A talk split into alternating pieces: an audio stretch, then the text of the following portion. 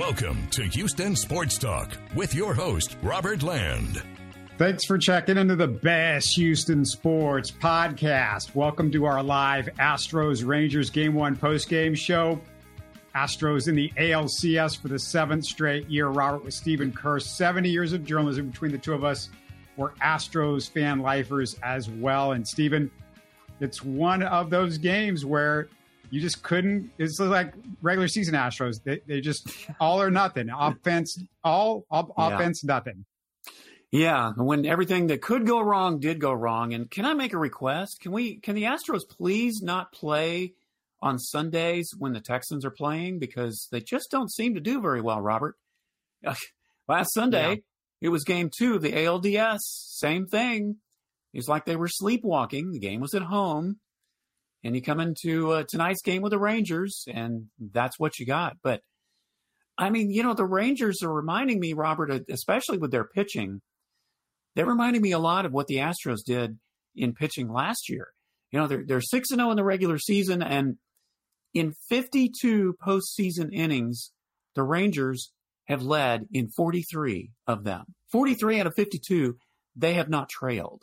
I mean, that's pretty remarkable. And you got to account that to the pitching as much as the hitting.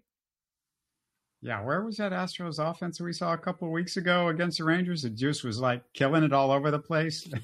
well, I, I, you know, you even said that the other day, and I knew it wasn't going to be like that. But my goodness, uh, you know, it, it's not like the Astros didn't make hard contact, but it was just one of those nights. And uh, I mean, Evan Carter, their left fielder, I don't think he's even played 30 games with the team this year, has he? He was a late call up and he's just lights out. And it, he was definitely, if there was a star of the game, I guess you could say Jordan Montgomery was also the star because he pitched well. Uh, oh, but yeah. Evan Carter, man, Evan Carter saved the day for the Rangers.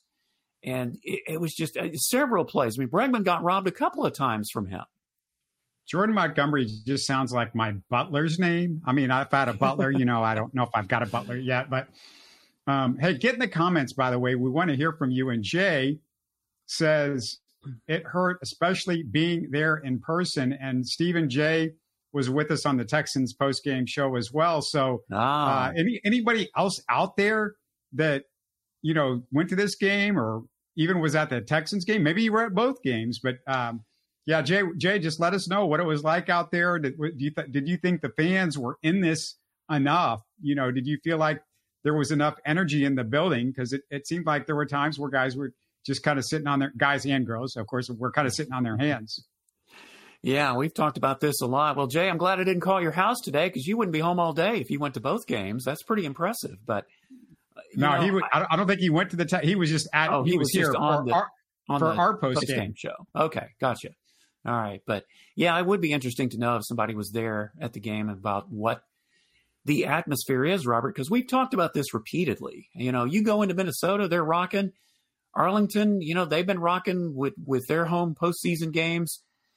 And the Astros, it just kind of seems like the, the fans are almost sleepwalking like the team. But I admit, you know, when very little is happening, it's very difficult to get up and just stay up throughout the whole game. Open the roof. Open the roof. it's it's this closed roof is not helping the Astros this year at all. We're not we're not benefiting from closed roof at Minute Maid Park. They're, they're not benefiting from Minute Maid Park. So it's just time. It's well, now wasn't the roof open in Game Two last Sunday, if I recall? Was Wasn't it? that the game where the roof was open? I think it was, and we were sluggish then too. So I'm not sure if it matters. Yeah, I don't know. Open it halfway, maybe just uh, that's something yeah, different. if you can do that. well, let's un- let's unpack it a little bit. Second inning, Astros, bad luck. I mean, sometimes it's just bad luck. Abreu deflects the Carter single on a diving attempt at first base. Carter was a real pest in this game. That deflection helps Carter to second. It looked like if Pena caught Tucker's throw cleanly, he could have got Carter at second. Of course, Heim knocks Carter in with a single immediately, turns into a bases loaded jam but Stephen Verlander escapes more damage. And, you know, that was a big inning for Verlander, but that's just one of those where it would have mattered. But it was one run. Astros would have had to score a run, obviously. That would help. Yeah, I know. When you when you think when you look back on it, it, it really didn't matter because the Astros didn't score anything. And you know, Robert, it's odd how a pitcher can look great one inning and not so much the next. You know, Verlander only threw seven pitches in that first inning, and then the second inning, you know, he he's that's when he ran into trouble. And the walk to Taveras, you know, that that's pretty. It's pretty sad when you walk the ninth hitter to begin with. But Taveras doesn't walk very often. It was only the 35th time he's walked in 554 plate appearances. You know, and, and then he comes to hurt them later in the game. But it's just one of those things, one of those bad innings that he had. And I, uh, I can't really call it a bad inning because he only gave up one run. It was a tough inning, but gosh, it was the only run the Rangers really needed all night long. Jay said there were too many Rangers fans at Minute Maid. What what are we doing here, guys? Come on, don't let those guys in our ballpark. You got to buy those tickets. Well, you know what? That's that was something that I think we knew was going to happen. Is there were going to be a lot of Rangers fans uh, because it's only you know what 250 miles away down the road, I-45. So that's not too surprising. And, and you know, hopefully, a bunch of Astros fans will turn out in Arlington like they did during the regular season when the Astros and Rangers played.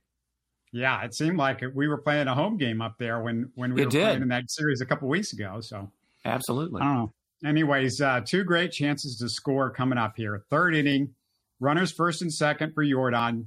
Jordan Montgomery, the butler, gets him on a three-two curve, well out of the zone. Don't know why Yordan wasn't seeing the ball that well against Montgomery. Struck out three times.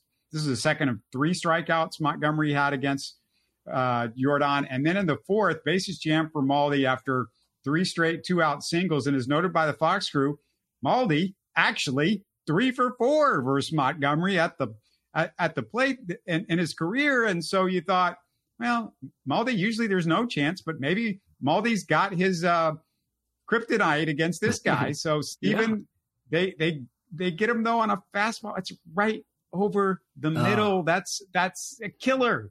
Yeah, that is a killer. And by the way, those three hits, three for four, you know, lifetime against Montgomery, two of those were home runs and the other was a double. And yet none of that came into play. It's when you hope that history would repeat itself. And that really hurt Robert. I mean, that's five runners on base that the Astros left on in both of those innings. And, you know, those were obviously the best chances they had because from then on, it, it just it just wasn't happening. There is obviously a plan going back to Yordan. There's a plan on how they're going to pitch to him. They are going to bury stuff inside on his hands, off the plate, yeah. you know, or or in on his hands. They're going to take their chances that he can't get around on those pitches. Because if you looked at the pitch chart, Stephen, it was it was all like not just inside, it was inside off the plate even most of the time, up and down everywhere. Yeah, it was. Now the that second strikeout on that curve, it was away, but yeah, the rest of those pitches were inside. And I noticed, you know, the, the Twins pitchers were pitching a lot of the Astros hitters inside in game four and, and just jamming them. And, and that's what the Rangers were doing. So somebody's been watching tape, Robert, obviously. Jay says, I bet the Fox announcers want the Rangers to win. I don't know about that because there, there's it, it's there's no big help if you're going to uh, see a World Series with the Rangers, and I don't know if the Rangers have much of a following, and I, I don't, yeah. I don't know if you want the Rangers to win. I just think they want a close series because that that gives them the best ratings. Well, that's right. You you want a close series, and you just think about it. If the Rangers and the Diamondbacks met, you know the networks don't want that. So they at least want the Phillies in there and the Astros. That that would be the best scenario, just because it's a rematch from last year and, you know, the Astros, let's be honest, they're the team everybody loves to hate. At least, well, maybe not everybody, but there's still a lot of Astros haters out there. But they love to watch them on TV and see if they're going to lose. Fifth inning in the great Justin Verlander tradition of giving up solo home runs. He gives up a solo shot to Taveras. Taveras, bottom of the lineup hitter, didn't matter. Pestery uh, that's a new word I've come up with. Pestery, pestery, Stephen. Pestery. Yeah, yeah, I like that. Oh, and and let's talk about Taveras for a second, shall we? Is it ironic that the cousin of Willie Taveras, Astros fans know who Willie Taveras is. Robert knows who Willie Taveras is, right? Oh, oh yeah, with, I thought of the Astros whole, I thought of the whole night. Yeah, the Ast- he was with the Astros when they went to the 2005 World Series. So the cousin of Willie Taveras comes back to haunt the Astros. Uh, I, I, call that twisted irony. You can put whatever term you want on it, but that's what it was. I think Willie even played for the Skeeters maybe towards the end of his I believe career. he did. Yeah, briefly. Yeah. But Yeah. Stephen, there could have been more traffic if Verlander's personal center fielder, you know, his his uh, briefcase didn't come with him and make a diving catch. Great catch by Dubon there. Yeah, for sure. And, and Mauricio Dubon, a- again, is somebody that you don't talk about a lot, but uh, being in center field, and know, he didn't, he wasn't in center the last time Verlander pitched. It didn't seem to matter, but uh, he was this time. Yeah, it might have been some people. Oh, I wish Brantley was in left and Chas McCormick was in center field, and I don't know if it would have made much of a difference in this game because it, it Well, wasn't no, like Dubon did nothing offensively. He did get No, a- it- and he didn't lose the game as in a defensive role in center field. So no, I, I don't think it would have mattered at all. Yeah, no, he he is the better center fielder. It's just a matter of if you think it's worth having Brantley in there for the lineup purposes. And of course, you know, Brantley has not been good, as we know, Stephen, recently in the last few years, I guess, against lefties. And they, they started Montgomery, and Brantley was on deck for Dubon late in the game, by the way, just if, if Yeah, people he missed that part. He was. If he'd gotten a chance to bat, he would have hit for Dubon. Seventh inning now, Verlander comes out of the game after putting a couple of guys on. He throws 101 pitches for the first time since July the 14th. So back on Bastille Day, I know that little fact Mm. there. That's a All little right. French holiday. And then, um, Stephen, I, I just, you know, I, I got real frustrated because Verlander, you got to throw a no hitter and you got to inspire your team to score 10 runs. This is a major fail by you, Verlander. Come on, man. Yeah. What? Where is postseason Verlander? Vintage Verlander in the postseason. Come on, Justin. No hitters. They should be, you know, like as easy as Nolan Ryan throwing no hitters. Yeah, Verlander just, I mean, you couldn't ask for more than No. what he's done this first No. two starts in the postseason. And what can you say, Stephen? I mean, at this point, you got to go, whatever happens with those other two guys that the, the big, you know, minor league guys that the Astros gave up for Verlander, whatever happens with that, it's worth it. I mean, Verlander Yeah, yeah. got you in the playoffs this year. He, he's gotten you in the ALCS and he's pitched well in the ALC. I mean, everything that you would want so far from Justin Verlander. Yeah, I mean, of course we're being sarcastic. We know that, and you know, most of the time the offense has actually come through for Verlander, both in the regular season and you know even in that last game in the postseason when he had that shaky first few innings. You know, the offense saved him. So, I mean, it, it was just one of those games, Robert. That that's all I can chalk it up to. Just one of those games. We just have to hope Game Two's not like that if you're an Astros fan, because you don't want to get down 2-0. And you think about it, you know, the Astros one of the keys to their success is getting that first win in a series. They've won the last two opening games of the LCS, could have done it a third time, but didn't happen. So, yeah, you really don't want to go down 2 0 against this team the way they've been playing. All right, let's get to the last Astros real opportunity, and it, it blew up very quickly. And this is, boy, this is starting to become a real pet peeve of me and something I don't understand. This is like uh, UFO sightings and, you know, just all those things that just kind of confuse me and confound me that we just can't seem to figure this out. Is Bregman hits that deep fly, deep fly ball to, to the wall. Carter, again, he's everywhere in this game, makes a nice jumping catch at the wall, just handling left field pretty darn good for a guy that, you know, is not a, a regular at Minute Maid Park. I mean, that, that was a, a, really good catch because you, you had to know where everything was out there in the nooks and crannies. But what we got to discuss, Altuve not touching the second base bag on his way back to first, as good a player as, as Altuve is, Stephen, I just don't understand why a guy that's this smart at baseball can consistently be such a brain dead base runner. Yeah, and you know, Robert, I've talked about this on the podcast numerous times over the years. I mean, this is not a rookie. This this is a veteran. And listen, Jose Altuve is going to be a Hall of Famer. There's no doubt about it. But it's not going to be because of his base running. I mean, he had a couple of bonehead base running mistakes in the ALDS and didn't come back to haunt them. But that's not the point. Year after year, we see these plays, and and this was one. Uh, I mean, it it could have. You know, Alvarez did ground out to end the inning. So I, I guess it wouldn't have, but, you know, what if Bregman had hit that ball over the wall? Who knows what could have happened? So uh, just, just really, really poor decision making by Jose Altuve on that play. and just on numerous others over the last few years that we've that we've had to talk about. How does this ha- I mean, this is a guy that plays with such intelligence at the plate. He guesses right on pitches all the time. He knows what he's doing out on the field most of the time, but when it comes to base running, it's just this is something that you would think he would be working on. And I, I, I don't know how you're not working on something like this. And I don't know if it's a working on thing or it's just something that, you know, you, you either do well or you don't would do well. I mean, how do you look at this, Stephen? Well, some hitters I don't think work on base running as much as they probably should. I mean, it, it's it is a very important aspect of the game, and we don't talk about it a lot unless something bad happens or unless somebody steals home. But I, I do think it's something that uh, you know there are certain players like Kyle Tucker, for instance. He's not the fastest guy on the team, but I think Kyle Tucker is the smartest base runner on the team. Certainly one of them, and I think a lot of it has to do with you know. And I don't know what his work regimen is.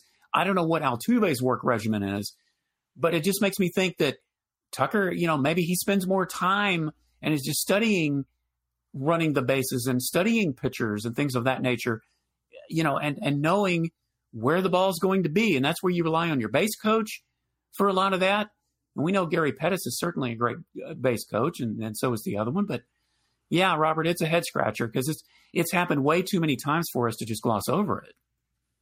If you guys have a thought or an opinion about Altuve as a base runner, let us know. But you you just mentioned somebody, Kyle Tucker, that I wanted to talk about he has the collar in this game, and Kyle Tucker in the postseason has not shown up. The Kyle Tucker with the baseball bat in his hand that hits for the Astros, and he, he was kind of scuffling a little bit late in the season too. But yeah, man, he's just he's just not there right now, Stephen. And when you look at the lineup, even though the Astros didn't score a run, everybody got on base except for two guys. One of them was Yordan Alvarez, and yeah, we talked about him Kyle already. Tucker. And Yordan's got an excuse. That guy like carried you through the first round. Uh, Kyle Tucker is just like the only other guy that just didn't. He didn't do anything. He was two for fourteen in the ALDS, and that made you concerned. You know, you you know you don't always carry what you did in the past series into the next, but sometimes you do. And at least for tonight, Kyle Tucker certainly did. And that, yeah, it's it, that's that's one of the things when your main hitters don't get on base then that's one of the reasons your offense does scuffle because, you know, then you're talking about some of these other guys that kind of have to kind of pick you up. So the more of these guys that can come through, and Kyle Tucker definitely needs to do that, especially if the Rangers pitching is going to bear down the way they have. All right, Stephen, uh, how, how do you see this looking forward? We, we got to steal a home game. You know how the Astros are. You steal one at home so you can go ahead and take care of business on the road. yeah, well, that certainly has to happen, Robert, because you're going to have you're going to have the next three after game two. You're going to have the next three games in Arlington at Globe Life Park. So, uh, yeah, the way the Astros have been doing on the road, maybe that's what they need to do. But I still don't want them to get down through uh, 2-0 and then have to go to Arlington for the next three because the Rangers would only have to win two out of three to win the series. Other thing in this deal, what did you think of Dusty pitching both Neris and Abreu. I mean, you you felt like you were in this game, but if you use both of those guys, then it's going to be hard for those two guys because you got an afternoon game tomorrow. So those guys, if you need them tomorrow, they're coming back on a really short rest. That's true. I, I think what he was trying to do is hold it where it was because you know the offense was struggling, and if they'd gotten you know one or two more runs, made it three, four to nothing, at that time you thought, well, it's definitely out of reach. And, you know, you even have to think coming into the ninth inning at two to nothing, it didn't look like the Astros were going to do anything. But I think his main objective, Robert, especially with Abreu, you know, he didn't throw that many pitches. Now, Neris did, but possibly Abreu could come out for another inning tomorrow. I, I don't have his exact pitch count, but he got out of that inning pretty quick. But I think that the main reason was he wanted to keep that lead right where it was and at least give the offense a chance you know, to maybe do something crazy in the bottom of the ninth because they've done it before, but it obviously just didn't work out. Dusty, by the way, was asked in the post game, was it too early to pinch hit for Maldine, Martin Maldonado in that bases loaded situation? And he said it's far too early. It's the fourth inning. You don't change your catcher in the middle of the game like that in a two nothing game. Of course, we know that Maldi and Justin Verlander are joined at the hip, so maybe Justin Verlander would have killed Dusty if he did that. It's a situation though where at that point I kind of wanted to leave him to leave Maldi in because Maldi was three for four. He he had success against nobody else was having success against Montgomery. At least he had a history of it. Yeah. Yeah, I, I really don't think that made a difference in the game. I must admit, I was a little surprised because, you know, I think in one of the previous podcasts that we did, one of the previous post game shows, we talked about that, you know, and, and I even said, I don't think you're going to pull Maldi in a close game like this and put Yainer Diaz behind the plate. Well, he did it tonight. Of course, the Astros were behind, but it was only two to nothing. It was still a game, but you just never know. I mean, Dusty actually did something that surprised me, something we've been talking about all year long.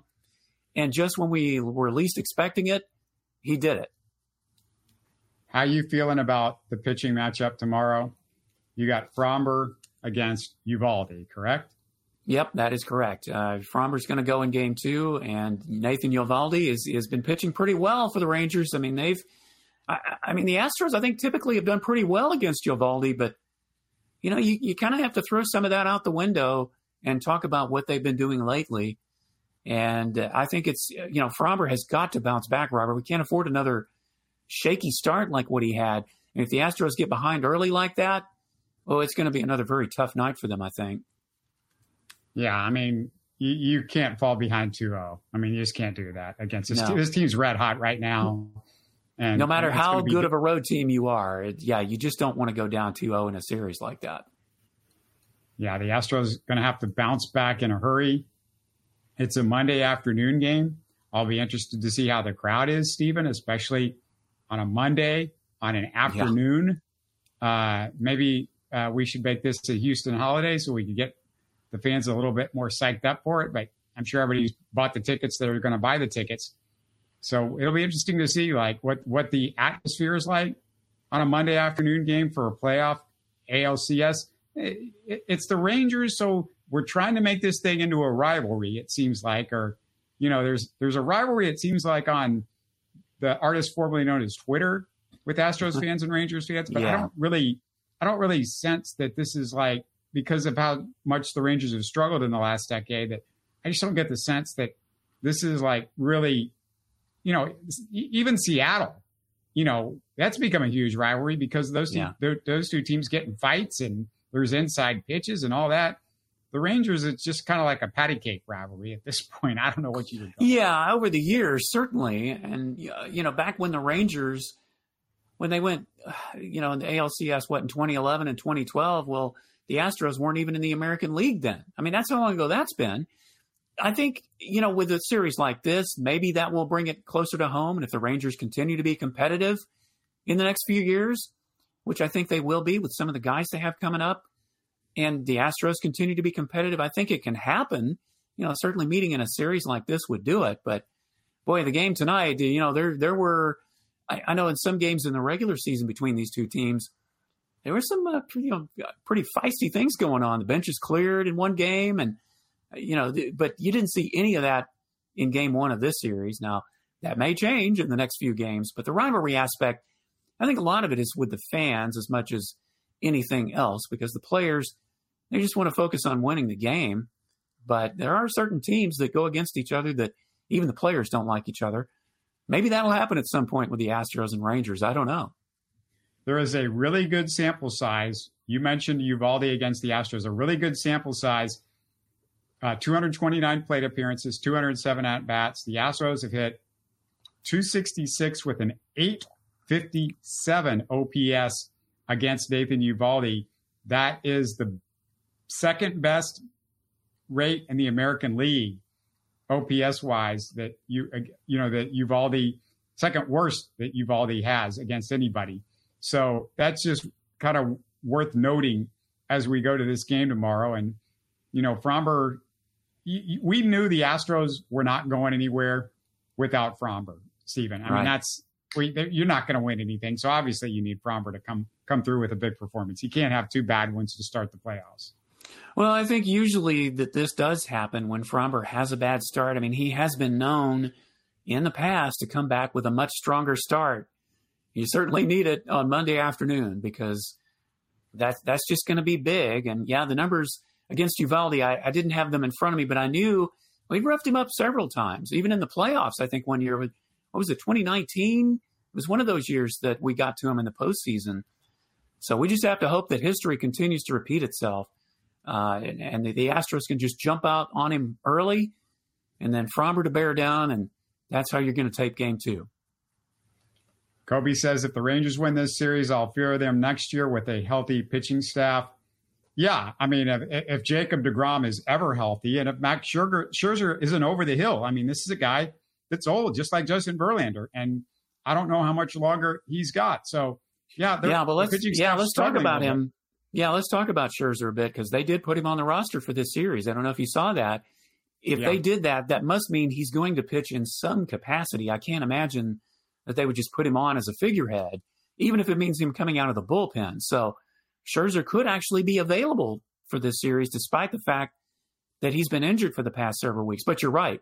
Yeah, the, the way the pitching has been going, you know, even without those guys in there, I mean, that's what's scary about it. Montgomery has probably been, you know, even more than Scherzer, been the best trade acquisition the Rangers got when they got him from the Cardinals.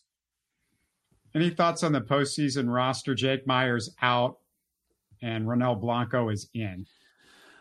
Not too surprising. I mean, Jake Meyers didn't even play in the ALDS. I, I think the, the thinking, from what I heard Dana Brown say on the, the radio, Astros radio pregame show, one of the reasons they brought Ronel Blanco on is just, you know, to give some more longer relief, especially that, you know, he could, if needed, pitch a couple of innings every couple of days if, if necessary. Now, I know, you know, we're still waiting for Ronel Blanco to really break out and do something he had a last great month of the season in Sugarland, but I mean, that's Sugarland. It's not the major leagues. And you put him into a postseason type situation, you know, it's such an unknown. You don't know what he's going to do. But I think, you know, in a series, a seven game series, you got to have 13 pitchers, really. And taking Jake Meyers off the roster, okay, yeah, you might have, you know, have him a, as a base runner in the eighth or ninth inning, but that's about it.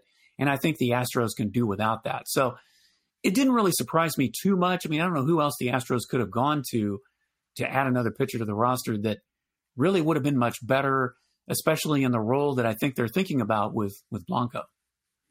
Yeah, here's my deal. Jake Meyers is a great base runner.